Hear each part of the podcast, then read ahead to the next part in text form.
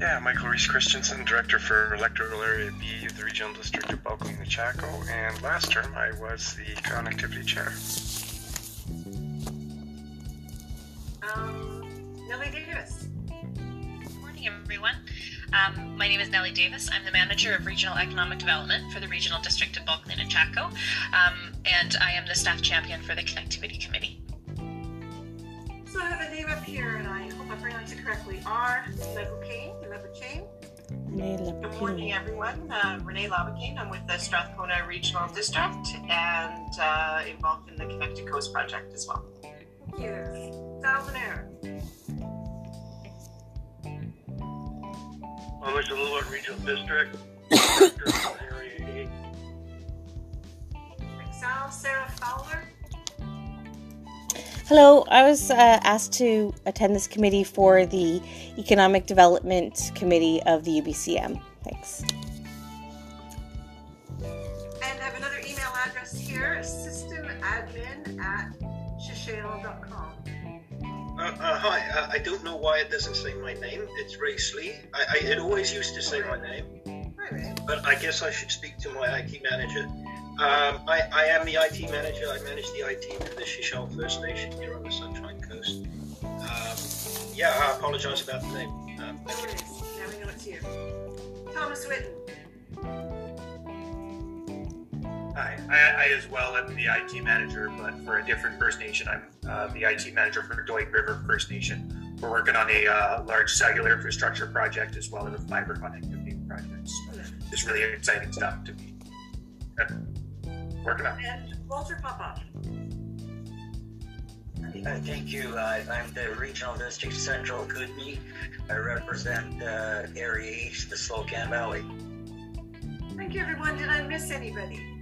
We had a few people jumping in as we were going through that.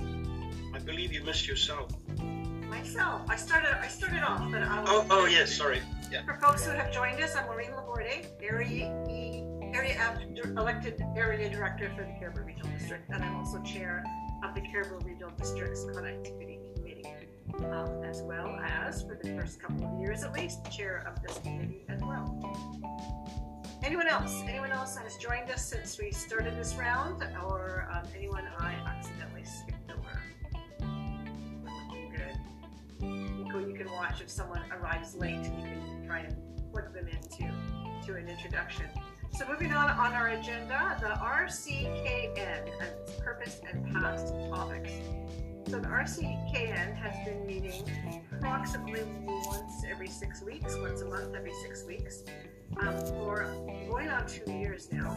It was started up initially when I was speaking with staff from the ministry um, regarding rollout for um, connectivity into rural communities, the challenges. Um, I had just been elected and just been appointed chair of the Cariboo Regional Districts Committee, and we're looking for some way I could connect with other regional districts and other communities around British Columbia, particularly in the interior and north, but not limited to, to find out who's doing what, who has a plan, who is starting to plan, who is already well down the path of, of expanding and improving connectivity area. So that was kind of the initial conversation or two that led to the formation of the Learning Network to become a forum where elected officials and staff could come together, share that information, ask questions, um, and also bring in subject experts as identified by this group in terms of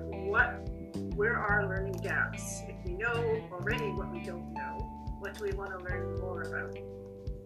As we've done that, we've created, and, and kudos to, to Jerry and to Rico for creating a SharePoint and some links to some websites. There's a SharePoint that um, lists all the previous presentations. Rico uh, records this session. I didn't mention that, but this session is being recorded, these conversations.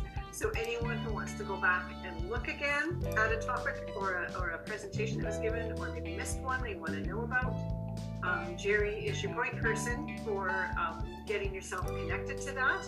And we can touch on that a little bit at the end of, the, of today's session as well to uh, make sure that everybody has access to all of that.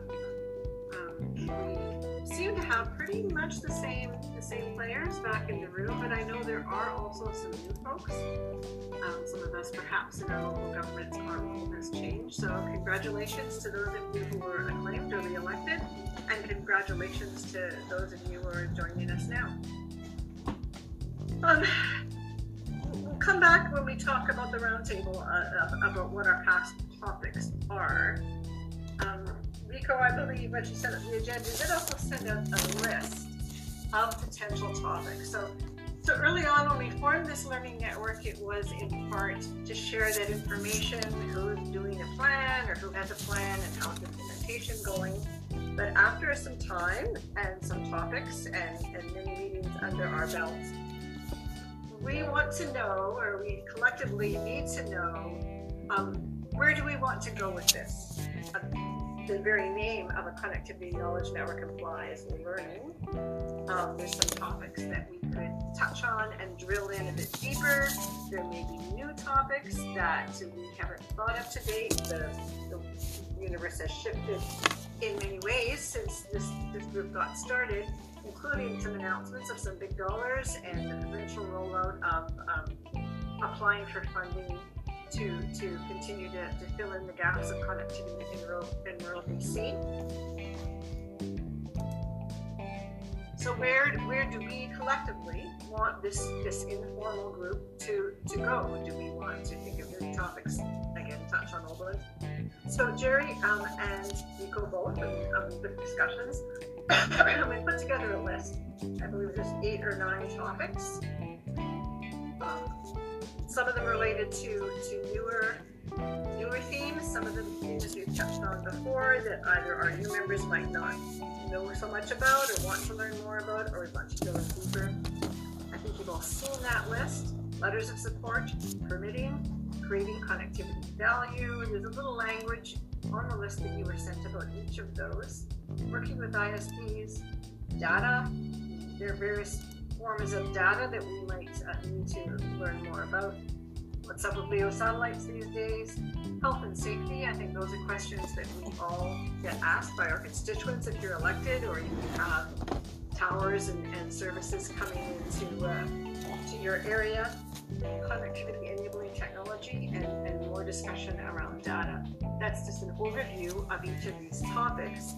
Um, Rico has created a poll and I think we can plug so into that fairly quickly. So in real time here, we're going to um, conduct a poll that will um, help to indicate what the priorities are for this group. And Miko, I'll go to you, and perhaps you could just do a little bit of a setup in terms of, of how we're going to ask people to participate in that.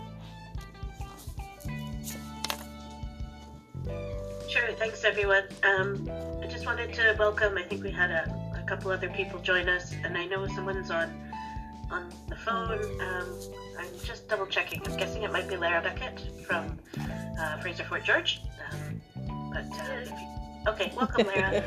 Hello. Hi, thank you.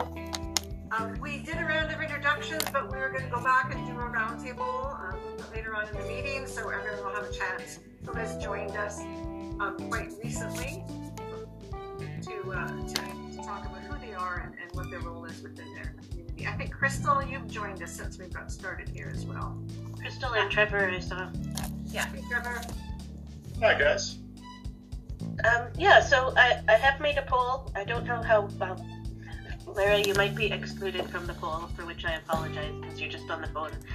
Um, but mainly the the poll is to gauge, um, you know, which are your let's say top five topic areas that you really want Jerry and I to go out and and find people to or information um, to bring to RCKN uh, about these areas. There's of course so much that we can cover, and there's you know there's stuff that we covered a while ago that maybe things the context has changed or um, people are wanting updates or refreshers um, and there's also as each of you are progressing along in your um, own organizations and, and, your own processes uh, maybe there's different ways that you have identified that we can best support you in your learning and in your work.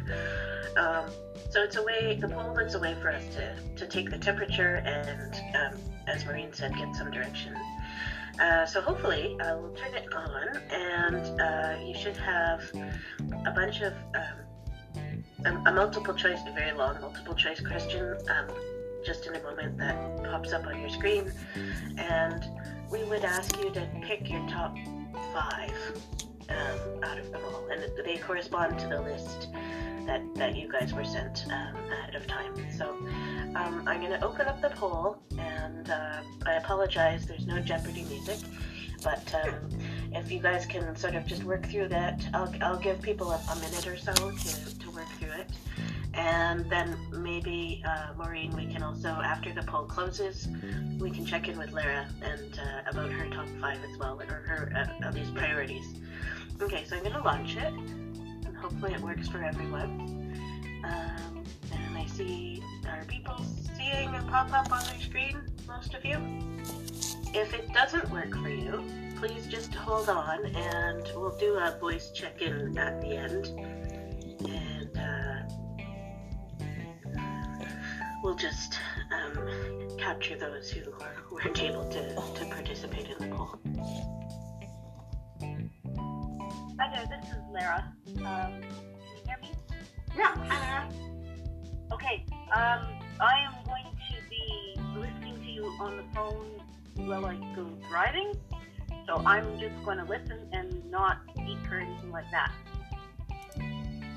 Okay, okay, Lara, maybe you and I, we could follow up later um, and look at that list because um, you, will, have got the list when you got the agenda and just get some of your your feedback that we can incorporate into the as we go ahead and plan for future sessions. How does that sound?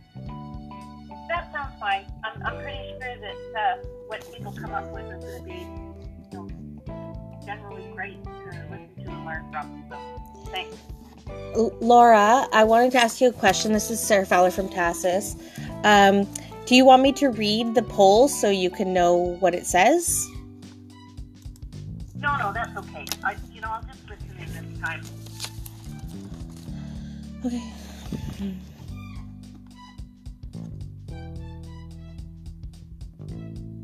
Okay, if there's anyone who has been trying to put in their choices but hasn't been able to, please holler um, now and uh, let me know. Otherwise, I'm going to close it in about 15 seconds.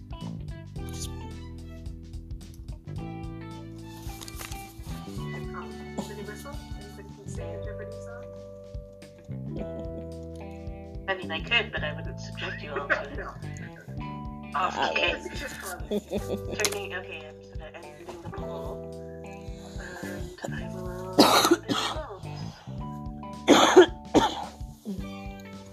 Alright, so um, I think we're looking at um, this window by now. It's probably confused for everyone. Um, identifying uh, one, two, three, four, five, six, seven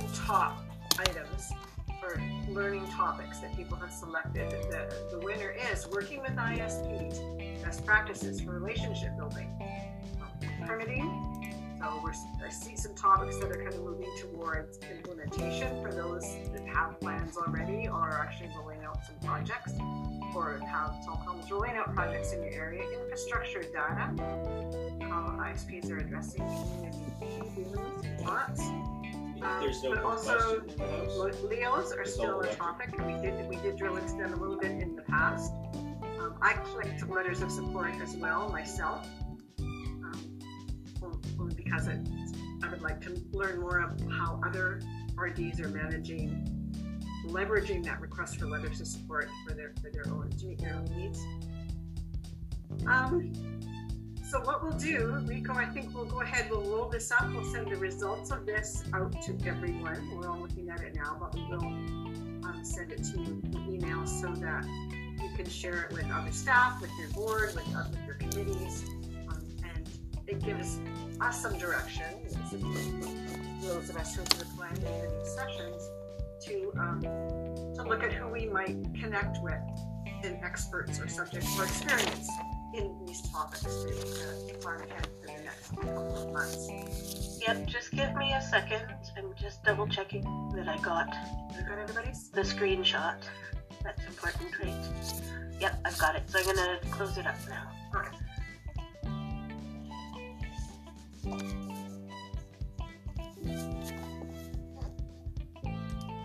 Okay, everyone. Thank you very much for participating in that. That's kind of upfront. And if you haven't been part of this, if this is your first time into the Knowledge Network, it, it would seem like a little bit of a process that we had going on there. Um, Lara recognize that you being on the phone, we're going to connect afterwards. And so um, we can have a further discussion through email between now and whenever we might plan for the next couple of meetings in terms of where we go next with those topics and who we might be bringing in.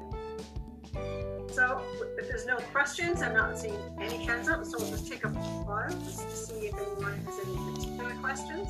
Um, and then we'll just go ahead. We have no other topic lined up for today's session, but we will do um, a full roundtable um, go, going through that list again and ask all of you again to identify who you are and what local government you're with, but also what's your role in your local government's um, or your organization's connectivity work and aspirations, whether you're elected or, or, or staff.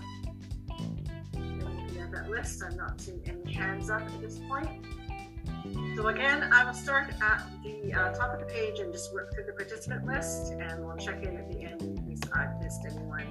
We have quite a bit of time, we're at 9.20 for this, so that if um, couple of minutes each, uh, uh, if you have more to say or you want to discuss what another person has contributed, we can we can manage that to a point, and we'll look at still getting you all out of here at 11 o'clock, which is what we posted at the time for this starting with Brittany Taylor.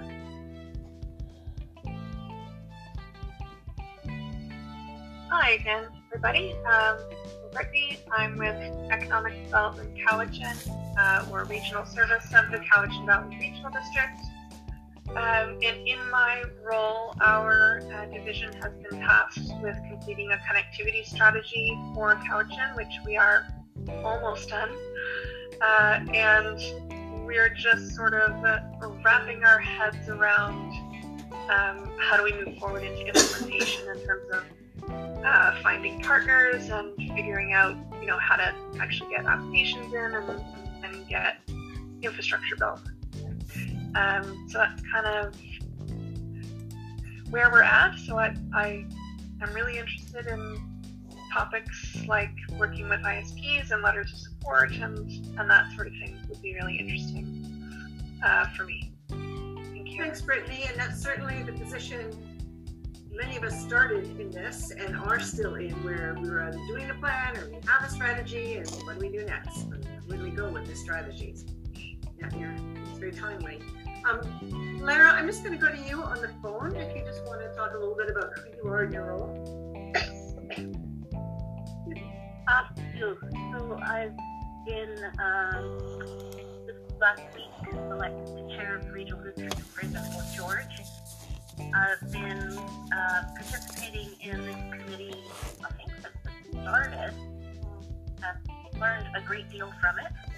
Um, we have a, a, broadband connectivity committee at our regional district, and uh, last year received a report basically looking at the connectivity, um, internet, and cell phone gap across the region that identified over 60 different possible projects.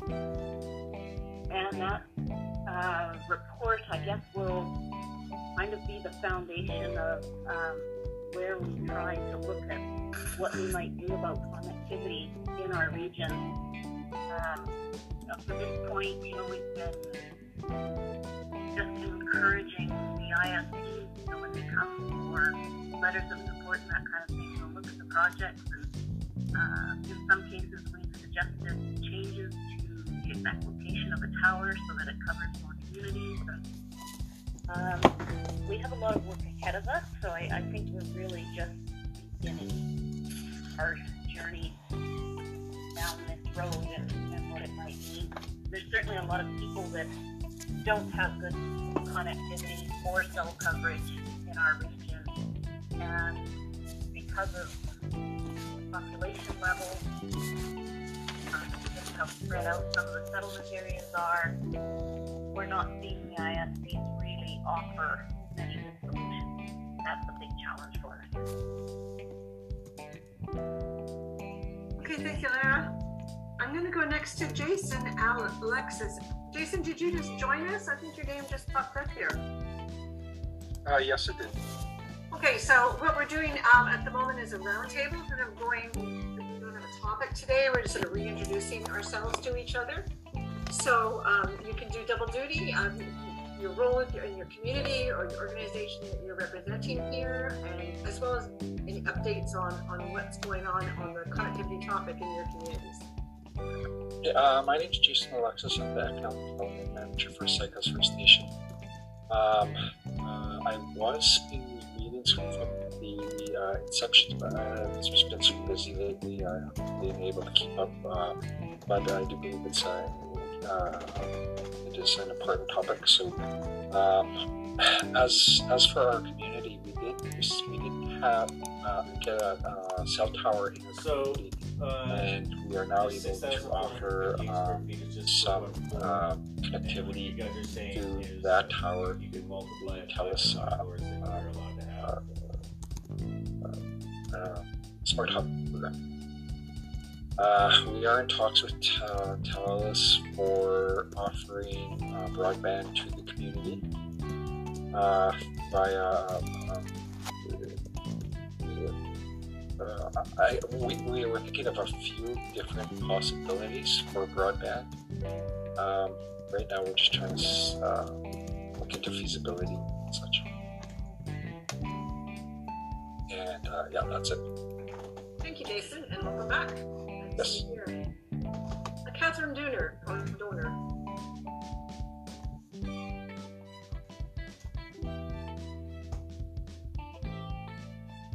Catherine, are you with us still? Oh, I think I think Catherine's probably listening in from. She's a colleague of Jerry and Jeannie, and so she's probably multitasking. I'm guessing. I, I would suspect so. we'll just skip right over Catherine, and then um, if she shows up later, she can speak to that committee. Crystal Brown.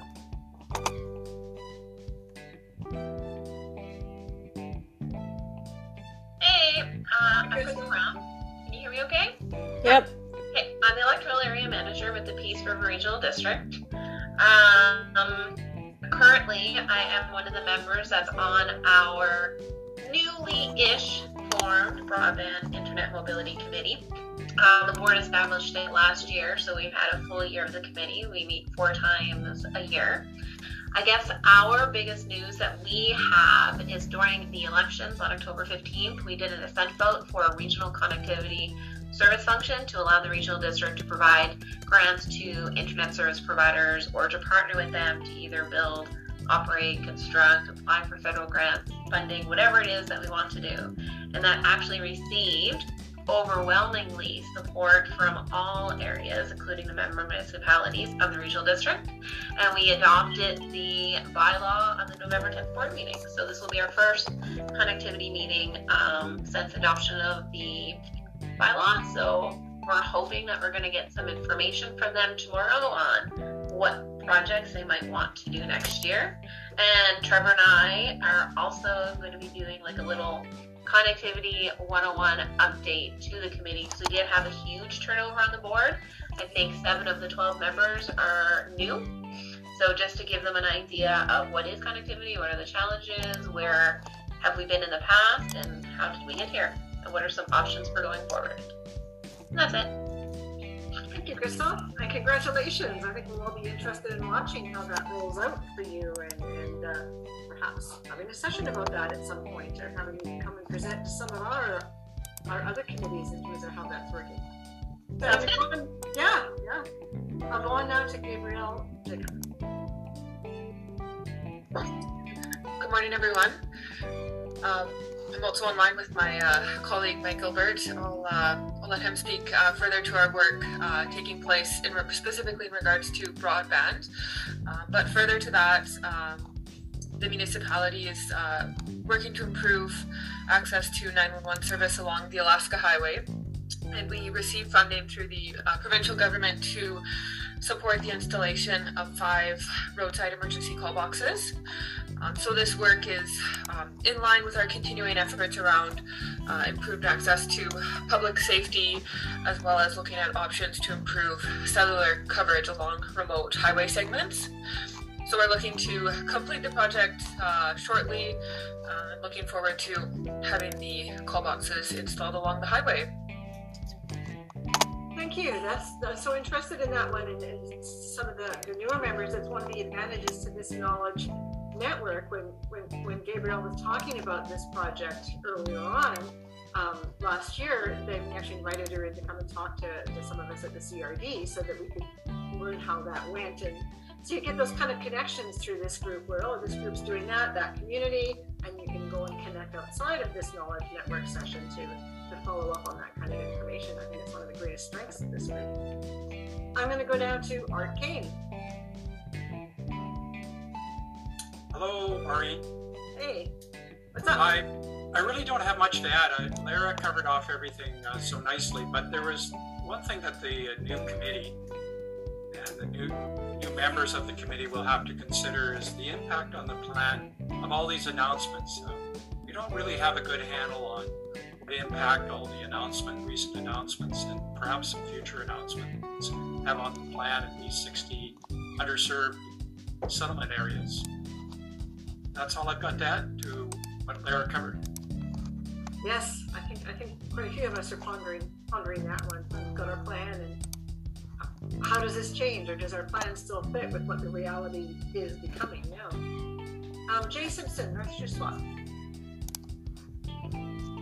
Hi everyone. So um, I'm the regional director for one of the electoral areas in the Columbia Shuswap and three of the electoral areas here are banded together in terms of bringing economic development to our areas. We're kind of geographically similar. Um, we've been working with a company called iValley, and they're out of the East Coast, but also have uh, members in various areas of Canada, and it's i-valley.ca. And I would recommend taking a look at it. There may be some value in, in that company, but they've been uh, working with us through this project. And um, the data that the, the province and the feds have on our communities, and there's a number of them, uh, all said that basically we had 50-10 connectivity, and we know, of course, that that was significantly different. So iValley has has worked with CIRA to put together a performance test, and we've been encouraging all of our our uh, community members to go to that performance test and just you know click on it and basically it tests your speed.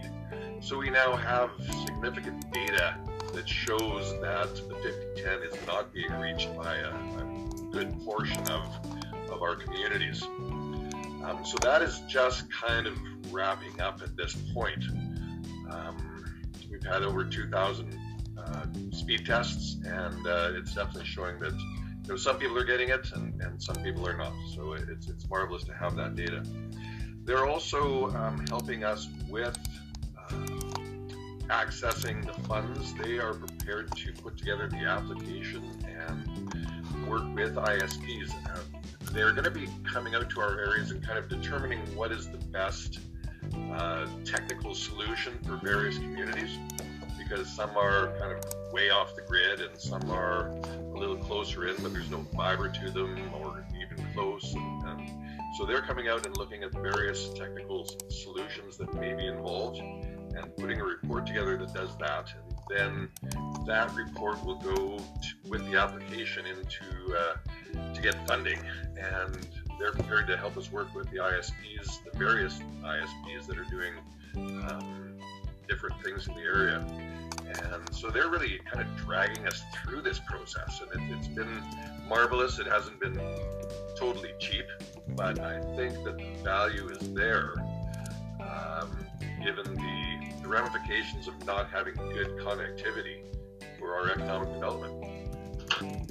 So they do have a website that I, I mentioned, i-valley.ca. Uh, take a look through it. Uh, they're good people to work with. They understand that we don't all know all of the technical aspects, and, and they, uh, they talk to our level of expertise. Um, so we've been happy with uh, with what they're doing with us and for us, and, and uh, leading us through this process. Excellent.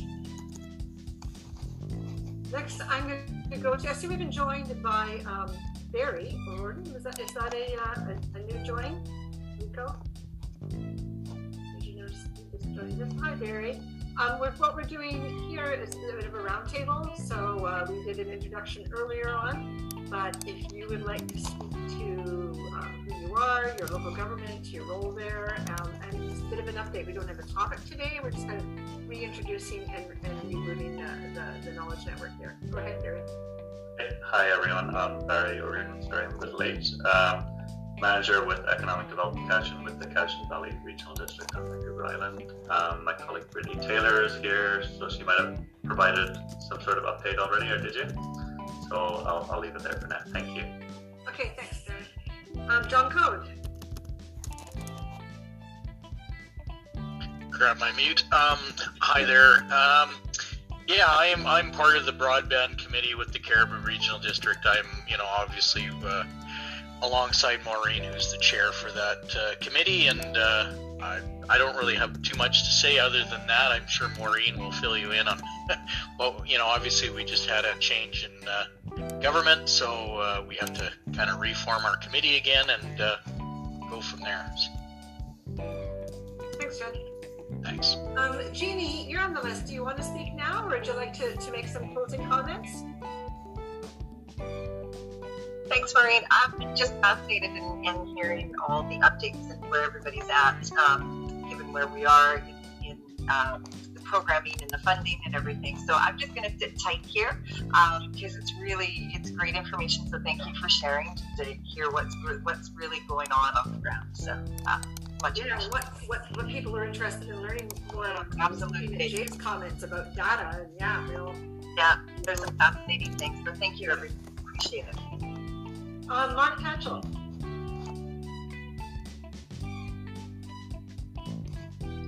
there we go. Uh, thank you. Um, forehead. We can see your forehead. Okay is that, is that better.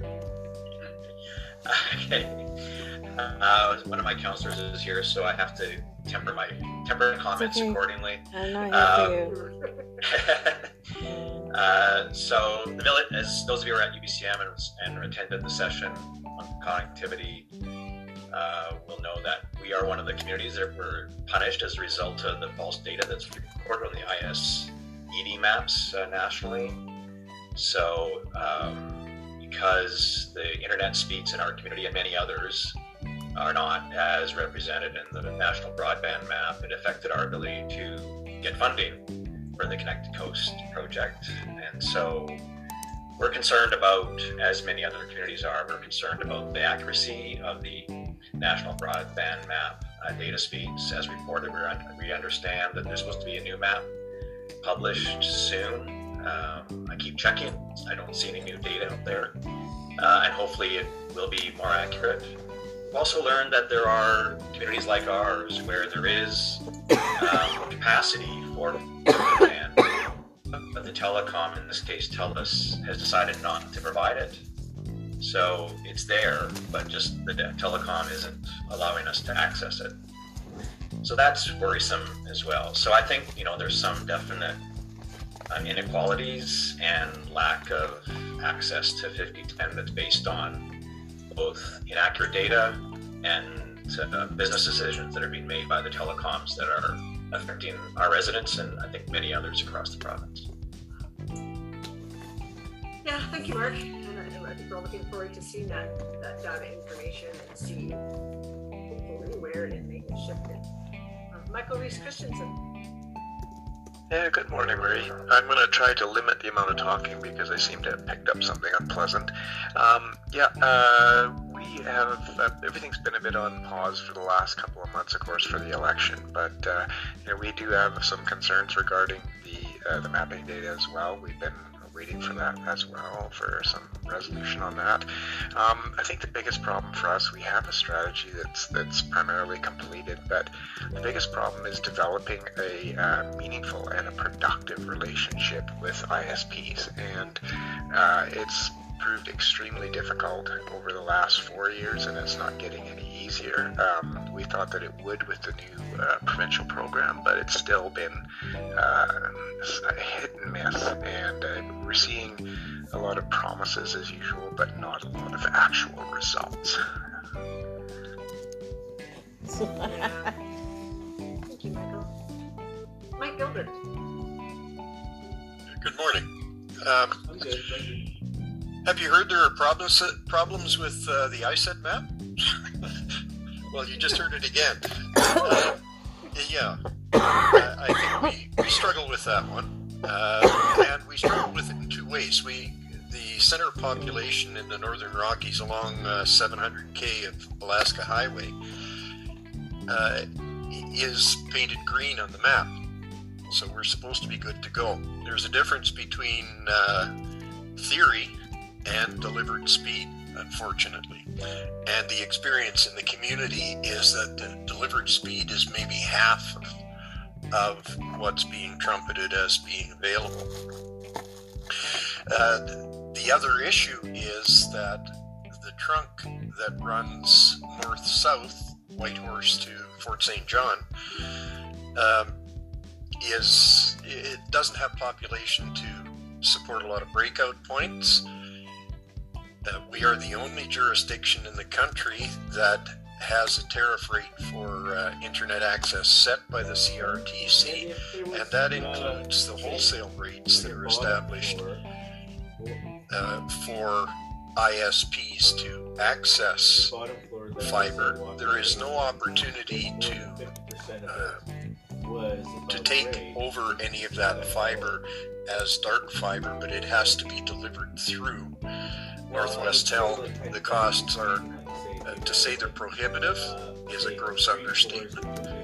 Uh, so effectively, there is currently monopolistic, uh, frozen in a, a, monopolistic arrangement in our jurisdiction, um, north and south. The good news is that as of uh, roughly a month or five weeks ago, we have service from Starlink. The bad news is, as of five weeks ago, we have service from Starlink.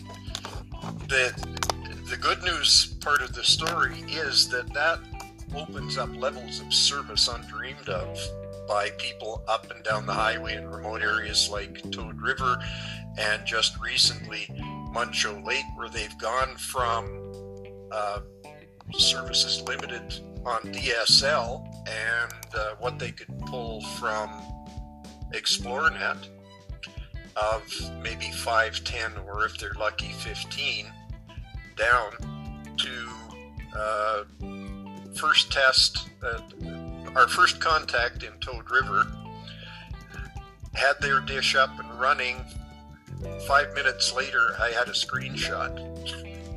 the, they were over the moon. They were pulling 270 down, up from 10. So it's changed the world uh, in in that sense. The bad news part of that story is we're concerned that funders will view that as the solution in a more permanent sense and avoid doing and supporting the infrastructure development that's necessary for the long term benefit of the region in an economic development and quality of life sense. And in every discussion we have with, with any funder, we try to insert that. The point is, we see current LEO technology, at least, as a transitional solution. But it's really a band aid on an arterial wound. You need to do some major surgery to fix this problem long term. And there is a good deal of development up and down the highway that is going to be reliant on that. that said, we're happy to see that service in place for, for our friends uh, in areas where they have had little or no access. And they'll be reporting back in. We've got good contacts in citizen services, and we'll be feeding uh, that information in for their planning purposes as well. So uh, we'll be uh, talking to people that have boots on the ground and passing some some anecdotal information along as to the performance of Starlink as an example of what Leo can do. And I'll leave it at that for now. Thank, thank you, Mike. Um, was that your own phrase? I wrote it down. I like that. They, they don't know. I like that one. It just came. It came. It came to me as it came to me as I was I was talking because I, I'm an analogical thinker. Unfortunately, sometimes some of the things that uh, that come to me as I'm talking are best left unsaid. But it's always a risk. Yeah, that one worked. It was always a risk. Nellie Davis. Thank you. Um, yeah, as Michael mentioned, you know, we're well down the path on having a strategy, and partly now we're just, you know, evaluating what's most valuable for that in light of the provincial programs um, and the strategy rolling out there. Um, we're looking forward to getting a bit more information about it. Um, you know, since since the program was announced and there's still some projects coming through the UBF, you know, we, we have heard of projects being announced in our region that we had not heard of before that announcement came out, and we are still trying to get information about those projects from the telecommunications providers. Um, so that's proved a bit challenging, um, and we have not been approached you know in these in the new intakes of the program for letters of support. So it's hard to know exactly what's what's happening there. There's a bit more just looking forward to having a bit more of a clear picture, maybe about what's what's working out and stuff. Um, and of course, we do have some information about projects we were aware of being submitted. That none of those are still all in a confidential stage that we won't be able to speak about publicly at this time. Um, but yeah, it's it's very exciting, and it does feel like some progress is being made. And you know, once the snow is gone, I'm sure we'll start to see shovels in the ground and projects happening, and it will feel very exciting. Thanks. Thank you. Um, Renee Labouquet. Good morning, everyone. Um, I was, without going into a ton of history, I'm just going to briefly chat about the Connected Coast. I put a link in the in the chat there. So the Strathcona Regional District is in partnership with uh, CityWest, who is an ISP, but they're also a subsidiary of the City of Prince Rupert. And together we're building the Connected Coast Network, which is a subsea fiber uh, project that will go around the uh, Vancouver Island and uh, from Vancouver up to Prince Rupert.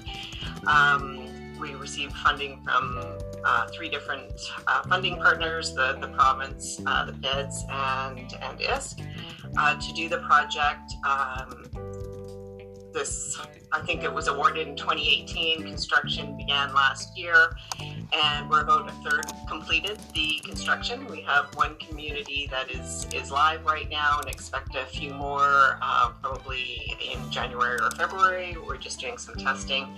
Um, and so this is a backbone uh, network, and then we're still working on uh, last mile solutions for many of the communities. We do have um, funding for some, but um, like others have said, within the Strathcona Regional District, many of our communities were not included because they are deemed as served 5010. Um, so we are working um, with us CityWest, our, our partner in the project, um, on some last mile solutions for communities right now that are underserved. And then the, the SRD did um, do a uh, APP borrowing to um, accommodate some of the uh, communities that, that were ineligible, but uh, really wanted them to take advantage of the Connected Coast uh, project. So, uh, starting some last mile construction um, in a number of communities, uh, Haida Gwaii, Cortes Island, and um, some Denman, Hornby. Uh, so we've got lots of multiple projects going on for last mile that will feed into the, the Connected Coast project and, and more to more to come. Uh, yeah, I think I think that's about it. But I did include the, the link there that um, if you look at the as built map, you can see the progress that the project um, is making and any other information um, about the project. And if you would like to know more about how the regional district became involved in this type of project or some more details about the projects, please uh, reach out to me. Thank you. I'm just going to pause for a second and look to, to Rico. Rico, when there's links and comments, I know there's some talk going on in the chat as well. Do we take those links? We'll put them into the minutes and, and we send them out um, at the end of the meeting or a follow up. Any links that get plugged into the chat will be, will be saved they won't be lost once we all work out of this. So, so Yep, I I can include. I can pull the info from the chat, um, links and other info that people are posting, and, and I can make that available uh, in print to you all following the meeting. Not a problem. Okay, thanks. Um, Rob Gay, you're up.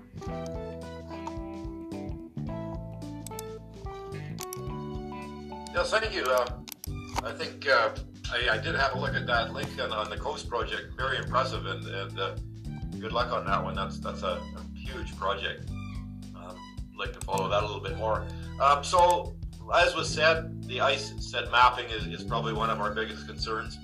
Um, another concern that we're seeing, um, and it's uh, um, I guess it's I won't name the company, but many of you will know the company. But we're seeing consolidation of our ISPs and the Kootenays. We had a number of small ISPs. Um, some of the people are, are are, are wanting to retire, which is fine, and so they're selling out to the bigger companies. But in two cases, we're seeing the consolidation. We're seeing a, a decrease in service, um, very much a decrease in service, and an increase in price. So that's really frustrating when we work so hard to bring good service to these people, and they were very happy with it. Um, but they're very much aware of what's going on, so they've got their own fight with the company, so we're not having to be part of that.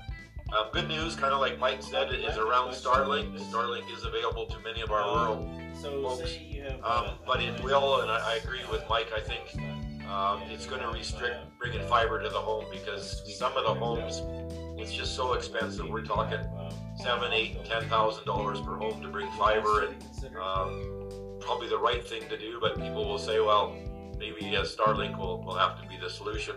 And I do notice in the United States there is a few more companies. So I guess the, our Earth is going to be full of satellites. Uh, good news for us. Again, we can't say it publicly, but we've had some really good indications that our we have a large UBF project that was applied for, and um, I think we're just in the final times. We have a, a company that we work with called Columbia Basin Broadband Corporation, which is part of our Columbia Basin Trust. So our strategy going forward is if we get this UBF program approved, um, we get all the funders together on that, um, we'll have about half our problem solved. The other half, we are going to take advantage of the new provincial program and try to cobble that together. So for us, um, I know we got some issues around connectivity to poles and whatnot. I think we all face that with the cost, but but the mapping is really, if we had to boil it down to one project, uh, Maureen, and for the group, the mapping is, is certainly a big issue. And um, we've gone ahead and we've done the time or the um, you know the tests at people's homes, and it's very very hard though to get the numbers, and then people don't believe it anyway. We do do the speed test, but but it's something that uh, you know we we continue to do, but um, the mapping um, we struggle with. So I'll leave it at that. Thanks, Rob. Sal the mayor. Yeah, thank you. Yeah, the, we did have a, at the Squamish-Lillooet Regional District, a staff member that had the connectivity portfolio. She's taken a leave, so we really haven't moved forward with any kind of a study or anything yet, uh, which is too bad. Um, early this year, we had a huge snowpack and then a major rainfall. And our valley, where I'm in, in the Squamish Little Regional District, is 110 kilometers straight west of Lillooet and about 60, 70, 80 kilometers north of Pemberton. So so we're quite isolated. Well, 150 avalanches came down after that uh, snowfall, and we were totally isolated for five days. Um, we had fog down to we couldn't get any helicopters in, nothing. We were very fortunate we didn't we didn't have any uh, major medical incidents. We did have power though, but we, our independent service provider, which is a small society, get their their uh, connectivity from a TELUS tower about halfway along that up in the mountain from Lillooet. They lost power, and their two generators they had, they didn't uh, they didn't come in, so we didn't have any landline. Uh, we definitely don't have any cell cell service anyway. So our landlines went, and our independent service provider didn't have any internet also. I put on about $400 on my inReach, going back and forth with SLRD staff and, and uh, some various helicopter companies. And uh, it just, just shows how important internet is. I, I did manage, there were a few people that had um, uh, the Shaw internet, and uh, you know I managed to go there a few times and go back and forth with staff via that way.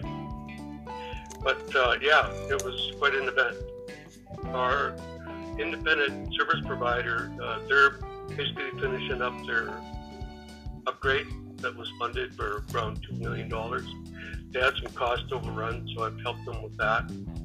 And uh, we're, uh, they're, they're also looking at going to fiber, trying to fiber our community.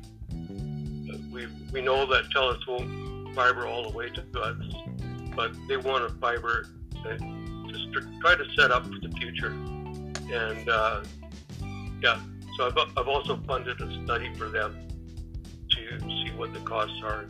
I've put an application in to that $830 million funding. So we're still on a, we're still working hard on internet for our ballot. Thanks. Thanks, Al. That's about that's early early in the season for uh, that that kind of weather, certainly. Yeah, yeah, that was back in January. Yeah. Oh, that's yeah, yeah. Yeah. Just uh, uh, that- last week.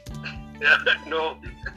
The the image that that I've got there is it was one early early one spring, just before the ice went off, uh, a Gun Lake where I live, and that little dot on the left side of me there, that's me riding my mountain bike.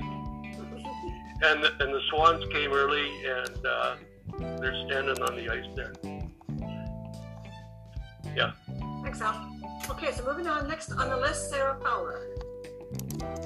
Hi, my name is Sarah Fowler. Uh, you know, Mark mentioned that there was his counselor here, and so I'm with the Village of Tahsis, like Mark Tatchell, but I'm not here for you, my love. Um, don't shrink on my account. Uh, I'm here with the um, Economic Development Committee, uh, the Community Economic Development Committee, uh, which is a UBCM committee, and uh, so that committee met uh, recently. We discussed uh, economic development drivers and uh, potential across the province. And internet always does sort of come up, especially with the um, the tools that were released by um, Citizen Services, like the community um, information tool that sort of lays out the different um, areas and their service levels and their connectivity. Uh, just from a, a, personal standpoint, I have had uh, satellite internet. I have had um, local internet called Kanuma, uh, which is like part of the cable network.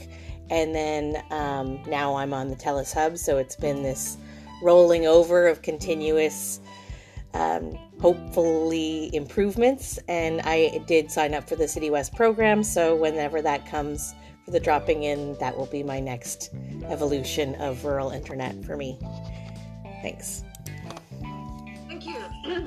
Next to um, Grace Lee, I think it's you, your system admin.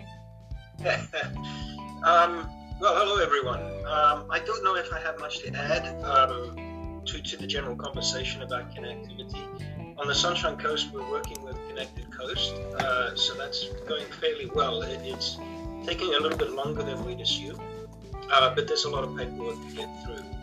Um, overall, though, I, I, I noticed on the uh, poll, one of those questions was about uh, relationships with ISPs.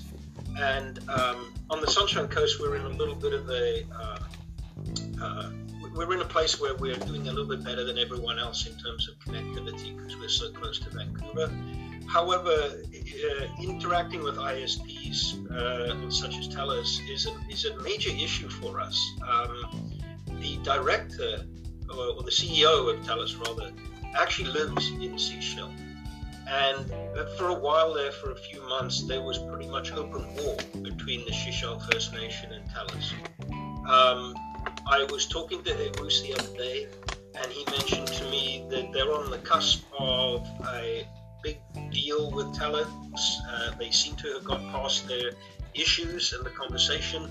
And the question I was asked was, are there any TELUS services that you feel that uh, we should look at that we can wrap up in this deal because we right now have an advantage in uh, in terms of conversation around this. Um, so I would be interested to know if there were any uh, elements of TELUS's ISP interactions, what they propose. It was mentioned a little earlier about uh, promised speeds and actual speeds and things like that. Um, if there was anything that I could put in a good word for, for this group uh, into our TELUS agreement and maybe spur TELUS to provide functionality, at least for us, that caters for that and then maybe spread out, I, I would be interested in pursuing that. Um, but I would say overall, though, it, it is it's the opposite of what I would expect. Uh, we have a business that is looking to work with us, and um, I, am specifically talking about TELUS here, but I, I, don't know about other areas. But uh, what we found is that it's it's like I mentioned a wall, but it's like that. We, we are in a, an agreement and a contract with a company that we have to continually watch our backs, that we have to continually verify what they say, and that we have to continually be on the ball as to the slights that come out of conversations, and we have to verify what we're expecting from them. It is it is a thorn in our side that doesn't need to be there, and I'm wondering if other people have issues with TELUS around this, or, or other ISPs. I, am picking on them because that's the one we deal with. But we found it to be uh, to hamstring us, and, and this is a company that's supposedly offering services and wants to expand here. But what we're getting is uh, very predatory practices and uh, uh, wording that always favors them, which you kind of expect. But we did not expect to get it to a point where we were pretty much, uh, you know, got the gloves off and we were going to go in the ring with them. That that was not expected. So I, I just would be interested to understand how whether that's a unique experience or whether other people have similar experiences with their ISPs. Thank you. Thank you, thank you, Ray, and good timing because all while you were speaking, I saw Thomas nodding his head and listening to what you were saying. And you're up next, Thomas Ritten. Awesome, thank you so much. Um, so I'll start off by talking a little bit about what we see. Um, my name is Tom Whitten. I'm IT manager at Doig River First Nation. We're about 45 minutes outside of Fort St. John. We have last mile service here from TELUS, um, and similar to the comments that just came out, um, we have seen a struggle in trying to get upgrades done, getting service out here, having a technician on site, actually dealing with these issues. Um, and a lot of those issues are actually safety issues. We have a lot of elders that live out here, and their uh, their pacemakers and their their phones are all connected in to those different systems. Mm. If one of those systems goes down and somebody has a heart attack, what are we left with?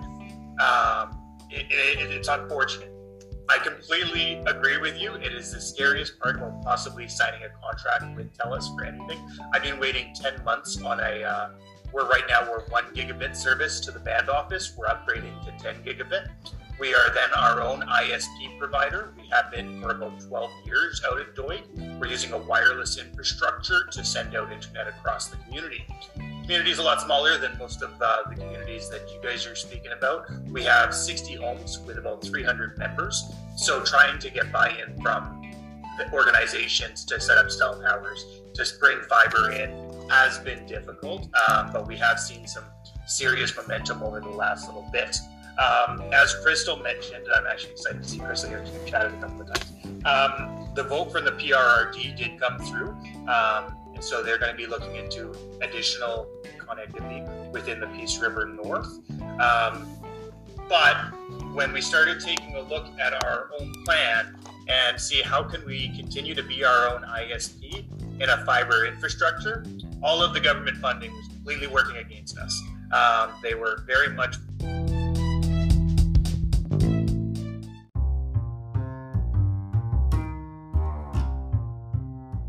side. Um, but that goes back to you know self resilience. How do we, if, if somebody has to wait two weeks to get their internet set back up from TELUS, that's not acceptable, especially when we have no cell phone infrastructure. I've only been with Doig for about seven months now, um, eight months. Um, this has been my major project though, because not having connectivity holds up so much other projects. And the um, the biggest issue definitely was coming down specifically to TELUS. So, but we need something in the meantime because TELUS will take four years, maybe 10 years, 20 years to get an actual fiber cable down in within community. Hopefully, we can mitigate that with a signed contract that says the expected dates. But I'm making sure that I have all of my I's dotted and T's crossed when we start working with TELUS and make sure that if if this doesn't happen by this date, what is their policies? What's their procedures? Who do I go to? What's my escalation? I, I'm I'm actually working with a company called PlanetWorks right now to address those issues. Other things that we've talked about as well is having a member train on the TELUS systems if possible. I understand they have some unions and stuff, but if we have the opportunity to train up one of our members to go out and handle basic phone calls. So, you know, okay, just switch out this router for this router and walk away. Um, I think that will get rid of a lot of the calls that are necessary for TELUS and allow somebody to be a community champion as well and start partnering. So that's something we've really taken into account. Other than that, um, cellular infrastructure, we have no cell phone signal in a majority of Doig makes things very, very unsecure. Um, we're in the process right now of uh, getting a geo thermal ass- or geo assessment done on a plot of land where we're building our own tower and inviting everybody to come put up their equipment. Um, you build it and they will come kind of theory. Um, TELUS it hasn't been very receptive in coming and putting up a cell phone tower. Rogers has been more receptive, being that they got $8 billion for connectivity, but we'll take care of half of it. You guys come in on the rest and it seems to be working out. Um, yeah, that's going. I think I can really see the cross connections and where conversations could continue outside of this group once you realize, oh yeah, we'll share with you and you'll share with us about what we're dealing with. On next, uh, we're just about at the end of the list here. Um, Trevor Willett. Good morning. Yeah, it's good to see lots of uh, friendly faces here. Yeah, uh, Thomas, uh, as Crystal, uh, Crystal did a great job of explaining uh, where we are uh, as far as that. So I'm not going to cover that, but I did want to kind of uh, just mention, in in line with the service function, we're also pushing forward for some resources and uh, potentially some funding to really allow us to do some things. Um, you know, pay for studies, and you know, if we need some consulting time. Um, you know, and again, really, really allow us to to gather uh, some some good data to to allow the board to be able to uh, make some decisions around where we go with connectivity. So yeah, I, I think it's it's going to be an exciting 2023. Um, the other thing I just wanted to comment on Mike's uh, Mike's comment about Starlink, and you know I had I, I think this was was mentioned before, but you know, if you look at what the province of Quebec is doing and where they actually slot Starlink, I think it's it's it's an interesting approach, and um, you know, it's it's quite possible that other provinces may may decide to follow suit.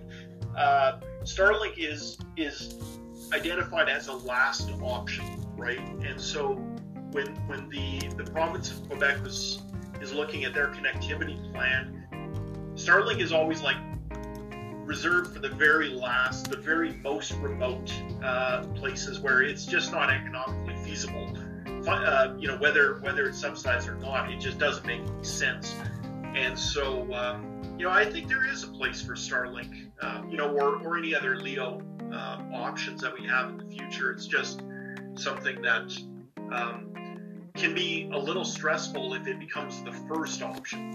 Um, you know, where it if it if it starts to interfere with um, the ability to secure uh, funding, then we've got a real problem. Uh, and and hopefully that's you know that is probably something that that obviously uh, Mike has is, is concerning him, but I, I think it's concerning a lot of us, especially those uh, you know, uh, like Northern Rockies, Pure, you know, Doig, we're all northern, northern remote, and so um, yeah, Starlink should definitely not be the first first option there. Um, sometimes it's the only option. Uh, my only other point I was just going to make here is just about the ISP relations. I, I think we've got reasonably good uh, relations with TELUS. I'm, I'm starting to see uh, TELUS and Shaw and Rogers, I should say, that matter. But um, one of the conversations we had was um, the last time TELUS had stopped in. We, Crystal and I, had a good good chat with them about some of our needs. But we also, I we did t- I did talk to them about the speed testing, and I said, don't you find it odd that we're going all the way to the end of the line and we're allowing we're basically putting the speed tests, putting the onus on the end users on families, on the ratepayers, to do all of this work to to override the CRTC map. I said, like you guys have the technology. Why why aren't the ISPs the ones doing the speed tests to their whether it's Shaw, whether it's TELUS, whether it's Rogers? Why are we relying on the end users to do it? I said, you guys have the technology. It's already built into your apps. I said, I can do a speed test. I said, why isn't that data collected at the ISP level and then submitted back to the CRTC? 100%. I said, this whole, 100%. this whole, the amount of expense we're going through, the amount of headaches, inconsistent data, mm-hmm. because some people are doing it, some aren't. Half the people don't know really what they're doing. They're kind of hitting, maybe the dot's not in the right spot. And I said, like, this seems like a very simple problem, but I think the wrong people are doing the testing. Mm-hmm. And it, it wasn't, I, I guess they kind of nodded and, you know, but really it was kind of put back. They weren't overly enthusiastic about that. Um, but, you know, really a CRTC mandate would put an end to this problem fairly quickly. Mm-hmm. Um, you know, and I don't know, maybe this is something to be proposed through UBCM next next year or the year after, but you know, I, I don't know what any, everyone else's thoughts are, but to me that just seemed like like a logical approach. That's it for me. Okay, thank you, Trevor. Um, always last but never least, Walter. Your name starts with W. You're at the bottom of the list. So thank you for your patience, and over to Walter. Thank you, Chair. Uh, as always, uh, there's a bonus of being last on the list, uh, on the list because everybody talked about all the issues that I wanted to talk about, so there is no point in repeating them. So, uh, like where we are, are at in the Slocan Valley, our backbone cable is in. It's being lit up from Playmor Junction all the way to Nakusp Shore Home, which is over 100 kilometers. And uh, it was a challenging task working with Columbia Broadband Corporation. I think Rob uh, Gay mentioned that that's the uh, entity that we that I am working with, and most of uh, the Columbia Basin is working with to promote connectivity in our respective areas. But the challenging part was it was uh, it was buried cable, aerial, uh, aerial cable, and submarine cable. So we covered all three aspects of providing backbone cable. Now, the bonus on that is it's an open access backbone cable, providing uh, competition for different ISPs to, you know, uh, get their part of that backbone cable, and hopefully that will reduce the cost to our uh, constituents. Yeah, but uh, my work is never over in connectivity. is the next step is fiber to the house, and we're looking at that. And it, it more than likely will be a combination of fiber to the house and possibly uh, Leo or uh, Wi-Fi off the air connections. And uh, and then the other portion is cell service in the Slocan Valley. We uh, do not have cell service, and I like what Thomas mentioned: build it, and they will come. Well, I actually did look at building cell towers in the Slocan Valley. I'd have to build five cell towers, and just a broad gauge estimate of each cell tower would be about a million dollars. So I'd be looking at $5 million. Funding is the biggest problem, Thomas, when you look at that. Hopefully, you have sufficient funding. I like the idea of building a cell tower because it will be a money generating cell tower. Then you can charge uh, rental space on it to, uh, for example, Telus, Rogers, or uh, other cell service providers. I think that probably finishes uh, with what I have to report. Thanks. Okay, thank you. I'm gonna before I give my my update from uh, change my hats and give my update from the Cariboo Regional District. I just want to go over to Laura, who's on the phone. So she has been listening, but not able to raise her hand or also to, to see some of the chats. Lara, um, I just wanted to give you a bit of an overview of what, there's been quite a bit of talk in the chat, and I'm just going to give you a really quick cold note to that one. Talking about plans, uh, so much in the past, some groups are starting plans, finishing them. Uh, we've heard several comments about what's next. Um, there's some links. Um, Rico mentioned she'll put some links um, into the notes. Obviously, you would, you would have heard the, the ISED map is is is uh, that that conversation is not over, um, and, we're not all happy with where that's sitting at the moment. So that's going to be one to watch and hear more about. Um, to scrolling through the chat. I actually have not had it open because I've got too many windows going on here. Um, some contact information that Rico will also add. So, so Laura, just before we, before I give my CRD blurb there, do you have any comments or anything you'd like to uh, to speak to in terms of what you've heard here? Thanks, Maureen. Um, no, it's just been really interesting to hear where everybody's at and and the project. I look forward to the links and, and investigating those when uh, I get a chance later. I'm actually going to have to sign off now, but um, really appreciate uh, your carrying on with these. They're very informative meetings. So thanks very much, Maureen. Well, thanks, Lara, and we'll, I'll give you a call and we'll set up something up so we can talk about that poll and, and, and get your feedback into that as well. So, um, Cariboo Regional District, I'm going to look to John Code, who is our IT manager and has spoken already a little bit as well. We had our our connectivity plan done with um, Engineering. That wrapped up sort mid mid COVID. That that wrapped up, and then the CRD board from the committee. I was uh, and I was appointed initially the portfolio holder and then the chair of that committee. We structured our committee with um, some participation from sectors as well as directors from CRD, like many of your areas, we're very far flung, low population density, all the way from the top of the Bella Coola Hill to Quesnel Lake and the Cariboo Mountains, from about halfway between Quesnel and Prince George, south to almost to Clinton. So we're, we're, it's a big area.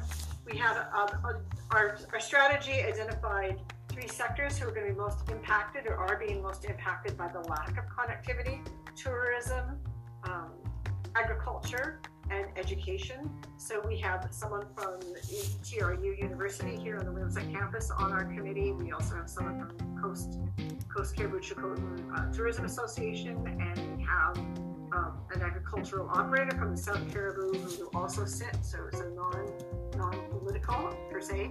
Uh, members sitting there offering perspectives from their sectors.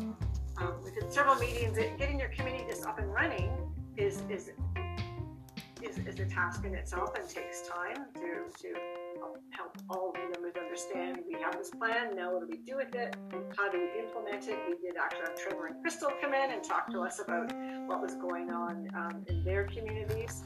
Um, and, and now we formed um, a new report to our boards for the election. We, did, uh, we were required to do a report to our board. And what the CRD has done is agreed that our committee will become the body that approves requests for letters of support.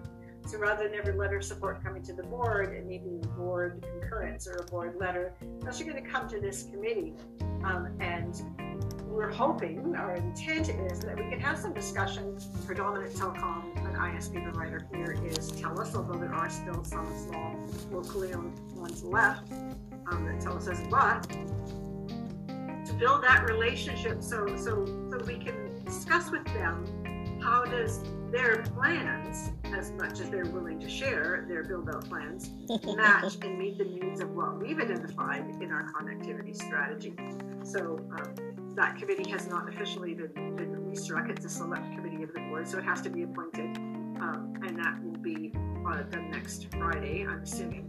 Um, and we'll go forward from there. But, but um, from what I'm hearing around this table, lots of challenges in that relationship. And uh, we know what a cutthroat industry um, telecommunications is. Everyone is playing their cards close to their chest and doesn't really want to share what valley, what community, what area of the CRD they might be planning to go because they don't want other telecoms to find out about it.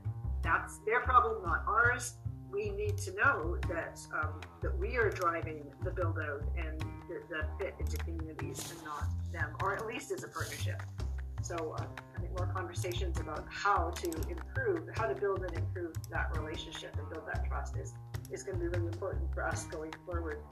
Um, and in my personal hat, I'll just say that I live out in Marcellite, BC, about an hour east of Williams Lake, mm-hmm. which is where the CRD office is. I'm on Xplornet, so I feel all your pain. I've chosen not to go with Starlink. Many of my neighbors have. I'm, I'm personally concerned about the commodification of space. Mm-hmm. Um, what are we going to do about that? It's happening, but the whole situation kind of is a concern for me personally. So um, we're sticking with Xplornet for the time being. We'll see, we'll see what happens there. So I'm looking at the list of um, no hands up, no one wanting to comment. Quite there's some comments within the um, within the chat, and you can follow up on some of those. So I'll look at our agenda um, and talk a little bit about wrap up and next steps. And to do that, I'm actually going to go to the two people who haven't spoken yet, which who is Jerry Wilkins from the province and Rico from UBCM. Um, Jerry, hey, comments or thoughts heard here? Sorry, go ahead. Uh, just before you move on, I'm interested to kind of see the terms of reference for your committee? committee and all this because um, I expect uh, Cowichan Valley maybe undertaking such work uh, very soon, and I like the idea of that committee look, reviewing the letters of support. So yeah. good, uh, good ideas that you worked through already. So um, I wonder if yeah, if you could share some of that information for, for Cowichan.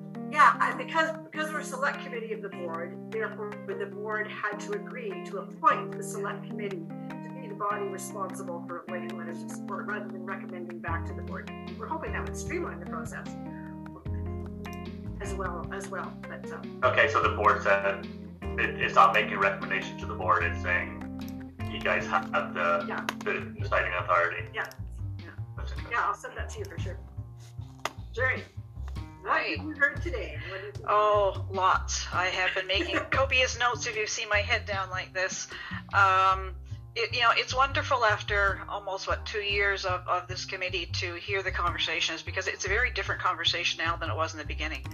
Um, uh, people understand the issues better. They understand the the the root rather than the symptom, and I think that's uh, that's a good place to be having conversations from. Um, a couple of things that pointed out for me are big. You know, it's the relationship with ISPs. That that is something that that it sounds like we could probably do the next year on that one in, every session. So that's a really good takeaway, I think, for the, the three of us, Maureen, you and I, and, and Rico, to look at and see what is it, you know, how is it we can use this group or inform this group or what we can bring to this group to actually be able to maybe get some headway or make some change in that area. Uh, the um, I also want to talk about the strategies for a sec, and I was looking at some of the, the notes in the in the the chat. Um, you know, the most of the ch- the strategies that were done by regional districts and a lot of municipalities even were done before the province and the federal government announced the you know funding and the commitment to get things done you know over a very short you know four year period and and the advent of leo came up after that too so those are the types of it's almost like disruptive things that that you know weren't weren't um, weren't considered when the plans are put together. So i think that's the thing that i've, I've learned is is no matter what the plan is it always has to be reiterated and you know back over again because everything changes so quickly uh, in the connectivity world. Um, there are a couple of things that uh, you'll see Jeannie put her contact information in the chat. There are specific things we heard here that we probably should know more about uh, to take back internally, and uh, I've made notes on some of those. Um, uh, Thomas, one of them was um, the fact that your program works against what's happening in Doig. And uh, that's something definitely we want to hear more about, and we want to take internal to our program area. And um, another question was, you know, what's the province doing about mapping and uh, federal ISED mapping? I just put some links in the chat that look that speak to that. If you look at the program guides for both the federal UBF program and ours, it actually does have some wording in there uh, about you know considering the mapping and the mapping data. And I can't interpret what it means in each of your projects, but it's I, the, the links are there for you to go in if you want to look at those details because uh, I think that's one thing the province is doing is through its program, it's it's aware of that and is is uh, is is considering that as part of the context. And Ray, I'm really interested in learning more about the, the relationship with TELUS. You said it it it it got almost to fisticuffs, but it seems to have changed, and it would be interesting to know what has changed about that because that might give us some insight uh, into you know that relationship. And I'm not asking you to speak to that now, but it might be something we want to learn more about later. Yes. And and the final thing was presentations. I I think the SRD and PRRD. I saw heads nodding and interests uh, for so maybe maybe as a group we need to invite you back to the table sometime over the next few months to talk more about what you're actually doing and uh, be able to to be able to you know dissect it a bit for the people at the table anyway, lots of good things. I think it's a great meeting to start off with. Um, thank you, Jerry. Now we had a couple of hands up. Rico, you had yours up, but also Thomas, you had your hand up too. Did you have a comment? Oh, I think Thomas was applauding. Oh, okay. I was just applauding. I just agreeing. Okay, Rico too, and I did not allude to the SharePoint, so I don't know if you wanted to follow up, or share your thoughts, but also. Sure, I can talk about that. I also wanted to to welcome Director Hebert from P- uh, Peace River Regional District. I know he joined us a little bit late, and uh, so w- welcome, Director Hebert. Um, I'm I'm just so glad to see all of you um, on the screen again and, and, hear what you've been up to. Um, super excited to hear about Peace River and what you guys are doing. I also um, Jerry, I don't know if Jerry's gonna love me or hate me for this. I would love for I would love to encourage you guys individually to to call the province as you're negoti- as you're sort of navigating these um, speed bumps and challenges because I feel like Jerry and the, the Connected Communities team um, can really provide some some perspective and um, advice on on sort of options available and or they can provide access to, to information. If you're not able to find the information one way they may have access to other information. And i just want to make sure that all of you are accessing the connected communities team as a as a resource. Um, there are people behind desks at that team who who have the the sort of the the overall picture and can help you really um, locate your challenges and your projects uh, within that overall picture, and I think that's that's really helpful. And they also have a good sense of who the other um, actors are, um, and uh, can help connect the dots. So if if you're not doing it already, I would encourage you to um, to reach out more to the province more frequently. Um, I know that some of the regional committees have Jerry or other um, citizen services staff who attend on a fairly regular basis uh, as a resource person, and um, so that may be something that you guys would want to consider as well, um, especially since um, you know we don't have time in the RCKN meetings necessarily to focus in on individual regions. Um, specific me a cup of challenges. tea? Uh, Maureen, you mentioned the SharePoint site. Um, it's uh, the SharePoint site is a uh, resource that we uh, collectively um, gather and make available to you, the RCKN members. It's hosted uh, by Citizen Services. It is password protected, so you need a BCEID um, to uh, access it. You would uh, obtain a BCEID through uh, the provincial websites, and then once you have that EID, you you send it to um, the, the specific connected communities um, email address, and they give you access to the SharePoint site. It includes all of our past meeting recordings. Um, the, the, usually it's the presentation content, it's not so much the discussion content back to 2020. Um, and it, it also includes um, links to other resources and information around the connectivity context in BC. So if you haven't checked it out, would encourage you to, to do that. Uh, if you need help going through the process of getting an EID, etc., it's a little bit clunky, and so I or Jerry can help walk you through that if you haven't uh, got that access already.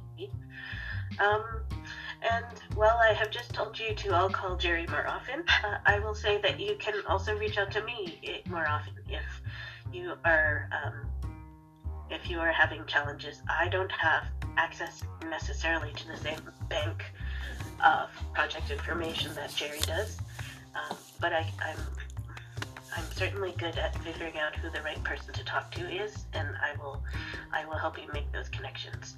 And also if um, if we start to see patterns or you know commonalities of experience in different regions of the province, that's something that I would um, sort of try and bring and put on the table here at an RCKN meeting, so that you know if I see stuff happening in the southeast and on the coast and in the north, then maybe we need to talk about it as a group and put our heads together and collaborate.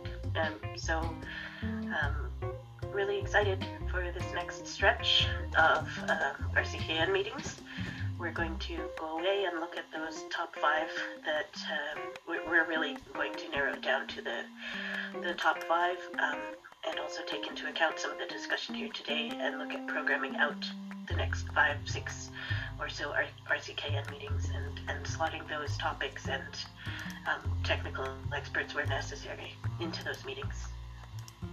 Um, Rico, Maureen, did you want me to bring that up? Just share screen for a bit, just to show page and a few places to, to look at for people who are going into the site.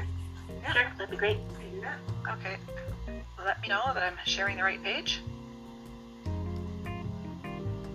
Yep, we're, we're, we're seeing the we're seeing the uh, the front, Front page. Okay. So this was put together in the in the beginning when we started just taking any information that was discussed at this group and putting it in. So there's not a lot of rhyme or reason to a lot of it. It's just you know up there and you might need to surf through. But the um, the key topics is as key topics came out of the conversations, we we wrote sort of one or two pagers that kind of hit the high points, and uh, and that is what you'll find under under the key topics. Under the presentations is where you will find all of the presentations that, that Rico mentioned, going back to the very first ones, way back in, there it is, November of 2020, Maureen. There's the first meeting. And, uh, and, and Rico uh, puts in both the slides and the, um, um, um, the presentations uh, here. Um, and as this information changes, we tried to bring experts forward to talk about it again. So if you go back through here, you'll find a presentation on LEO satellites, for example, um, uh, down here. That was in June of 2021. We have an internal expert who who uh, can provide updates on a regular basis, so someone we can bring back to the table if that's a um, if if an update is needed. And the other things whenever we find specific things. And i encourage those of you you know who are on this call if there's information that you have you want to share with your peers this is a really good place to share it. That's what the intent of this was to, to share with peers because a lot of the stuff that's that's um, that's you know public information to be shared we have moved from here. We've actually put on our our website um, the government website which is uh, at the bottom of the um, the agenda. I think there's links to to both this and link to the government website. But this is more of a, um, the intent was more of a sharing site. So if there, uh, I think uh, Tahsis, actually your, your OCP update uh, and um, uh, the community survey um, that I think one of our staff members helped with a few years ago are up here, and I know they've been useful to some other communities. So anything like this that we can share back and forth, um, this is a, a, place to do it. And any use cases that we find that might be useful to you or that we found interesting. So again, it's it's a it's it's a it's a dump of information, and the more we each contribute to it, the better it is for everyone. So please do take a look around and uh, feel free. You you are able to to post um, as soon as you are able to get to the site. You're able to post. So I encourage you to do that. And and what I I don't know if Jeannie is still on the line. There's a couple of things. No, okay. There's a couple of things that I was um, I was expecting Jeannie to probably touch on when it got to her turn, but I'll um, just so if I put the province hat of Jeannie's hat on for a minute and talk about what the province has been up to. Um, many of you know that with the commitment of the 830 over five years, um, how that's being done is through the Connected uh, Communities program. And the first intake closed December 1st, 15th, but the other intake opens right the ne- on the very next day. And part of that was due to feedback we got from many of you about the election causing a, a challenge with getting letters of support and getting and being able to get things ready in time. Uh, so uh, you know, don't uh, don't feel that that is going to impact. That's been taken into consideration by by the um, the, the part of our division that does that program. Um, data and research are other things that that we focus on, and I somebody else mentioned I think some research here today. Um, with the data that that we have aggregated for the program, it, it's it makes so much sense to be able to share that. So when we talk about things like the community information tool and something called the community investment tool, mm-hmm. these are interfaces and ways that we're trying to get be able to democratize you know this this this data that we have and access to the data because that's something we keep hearing over and over again is everyone needs data. So how do we go about doing that? And um, with research we many of you may know uh, i think jeannie's mentioned it here before um, we were doing a study down uh, with um, UBCM and with NDIT down in the southeast and looking at you know what is how do you what is the value if of, of re- return on investment for putting money into connectivity?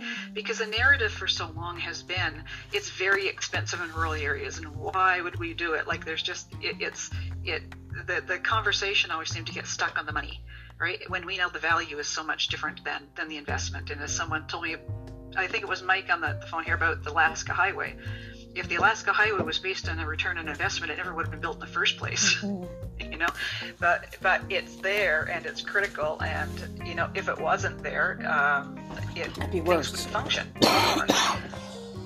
so that um, the, the um, the Kootenay was one of the studies that is published. It's now on our website, and that's looking at that return on investment. So when, when money is put in, what does it mean short term? What does it mean long term? And it's that type of information that I think helps us all to build that business case for for the continued investment in and the continued focus on connectivity. So uh, one of the um, topics I think was was recommended was maybe we can get um, Jeannie or someone to come and talk more about that and other types of research that's happening, if it's useful. Anyway, thank you. Thank you, Jerry. Um, I think when when we do send out the summary from this session, which will include um, the survey, and, and, we're going to, I'm moving into the next item here a little bit. I'm not seeing any other questions up at the moment. To, some next steps, and one next step, because we're coming out of the election, things are all getting rolling for all of us, whether we're staff or elected uh, elected uh, directors and, and councilors, is to select the dates ahead for at least a, couple of months, they may have to shift, but if we can kind of lock down those dates of how often we want to meet and align that with the topics that this group has identified, um, then then we're sure to be able to encourage more people to participate as well as fit it, fit it into our own scheduling. So um, sort of looking for a nod ahead, so we can do that through email and send the information out in terms of once a month, which is what we've done in the past, more or less, except seasonal exceptions or six weeks or more often what, what people want to see. So um, we won't get an answer to that today, but we will send out some proposed dates and, and ask for some feedback about uh, how we should move this moving forward. Rico, go ahead. Just, um, I want to say that I think we're going to not aim for a December meeting. Um, and so we'll, we'll aim for the next the next meeting to be January. I know December there's all those staff parties and committee lunches. How do we have time for meetings when we're doing all this stuff? yes, starting in January. We'll, we'll, pick, we'll pick some dates. Um, and going, going forward that, like I say, we move almost into May or even June with proposed dates and proposed topics. Then, um, then we can also lock that in there as well. Last call for questions or comments. And of course, as you've heard here, you can follow up with any of us anytime. Rico and, and Jerry are the, the keepers of um, the knowledge, but uh, Laura, I will follow up with. I see that she's not. So thanks everyone. Nice to see you all again. Welcome to the new folks, and um, and talk to you again. Oh, I Merry think Sarah, Christmas. Sarah has Sarah has her hand up. Oh, Sarah, go ahead. I I guess I just wanted to have a, a brief um, input about what someone said about the Alaska Highway and the return on investment. So I feel like this is a really interesting example of we didn't know how valuable it would be until we did it. So, from an economic development perspective, and, and I do really understand what you were saying, Maureen, too, about the commodification of space. There's definitely challenges with that because it is all these people doing separate things not cohesively, right? You know, and I and I wonder how we don't know what the return on investment on these sorts of things would be, but we do know that getting, you know, fiber to horsefly or wherever is um, uh, of value for the people at the end of the line. So that's all I'll have to say about that. Thank you so much for. I'm happy to be here. Thank you. Good comment. All roads lead to horsefly. Thanks, everyone, and um, we'll set up a date soon and talk to you all again in January. And enjoy your December and drive safe. Have a peaceful week. Cheers. Thanks all. Cheers. Thank you, everyone. Thanks. Yeah. Have a good week. Nico and Jerry, do you want to stay on for a minute? Yep, we'll stay on. I'll just wait for everyone to exit. Bye. Okay, what's that? That is the RDKN uh, Regional Connectivity Knowledge Network. Potential topics for 2022 23 is context, federal, and provincial infrastructure funding of 830 million is confirmed, coordinated, and rolling out over the next five years. The initial intake for the provincial Connecting Communities BC program closes December 15th, with successive intakes being planned. Letter uh, number one letter of support for connectivity funding applications. Share how various regional, municipal, and First Nations are approaching letters of support from the logistics of receiving and approving letters to capitalizing on the opportunity to orient providers in community planning and or involve them in ongoing planning conversations. Number 2, permitting for connectivity infrastructure projects. Access to a variety of physical space is required for funded infrastructure projects to be planned and completed, share instances where policy creation, change, or creative problem solving has reduced or eliminated time or expense of infrastructure projects project completion, thereby reducing barriers and enabling people to receive services more quickly. Number three, creating connectivity value. BC Stats recently published the Kootenay Economic Benefits Study, demonstrating the short and long term impacts of infrastructure investment. This study builds on research in Southeast BC, undertaken by Citizen Services in collaboration with UBCM and NDIT. Beginning with an overview of the study, explore what connectivity, return on an investment, and creating community value looks like for local leaders and investments required post infrastructure to reap value and achievement benefit achieve benefits. This could be a series of discussions building on what evolves from review of the BC Stat study, working with ISPs, share current collaborations or partnerships that model practical ways for local leaders and staff to engage with ISPs to understand and address each other's need to achieve mutual benefits. Infrastructure data from broadband availability data to local and planning data, what actions ISPs are taking to address community feedback regarding mapping discrepancies. Six, data for planning. A look at data available for connectivity planning, data needs, and leaders and staff, what they use, what they need, and data required to optimize the use of improved connectivity services, Community Information Tool, CIT, Community Investment Opportunities Tool, CIOT, ISED Map, CIRA Internet Speed Data, etc. Number seven, Low Earth Orbit or LEO satellite technology.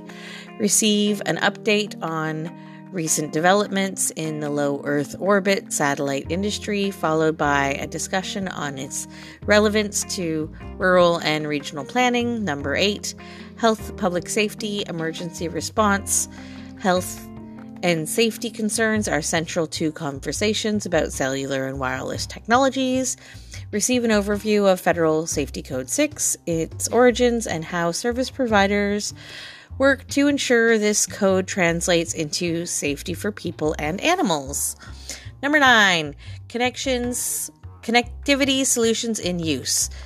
Through sharing current examples raised by participants or via a series of sector focused presentations, explore how internet enabled technology is already being used in aquaculture.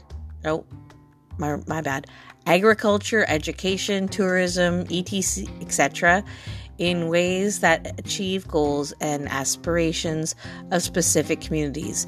Number 10, other topics not listed above. So that is the potential topics for the RCKN. Uh, we were at the Regional Connectivity Knowledge Network uh, agenda November 22nd. Um, the chair is Maureen LeBourdais from the Cariboo Regional District. And I want to thank everyone who uh, listened and uh, talked on today's episode. This is Sarah Fowler with the Waterfowl Podcast. And we are using. What kind of internet are we using? We're using our TELUS Hub today to record this um, in from the Green Antler in the village of Tahsis. But we do recognize how important connectivity is in rural and remote areas, and we're wanting to see improvements on delivering services to places that are currently underserved. So with that, I think that that is the end of our our DKN episode of the Waterfowl Podcast. Thank you for listening, uh, whoever you are out there in Radioland, and I hope that um, you enjoyed. Um, I know I did because I learned a lot. Uh, especially liked it when somebody was talking about how why are we doing the speed tests? They could easily be done by people more in the know, and it doesn't have to be really done by the end user. So I felt that that was really useful. Thank you so much. Have a really nice day. Bye bye.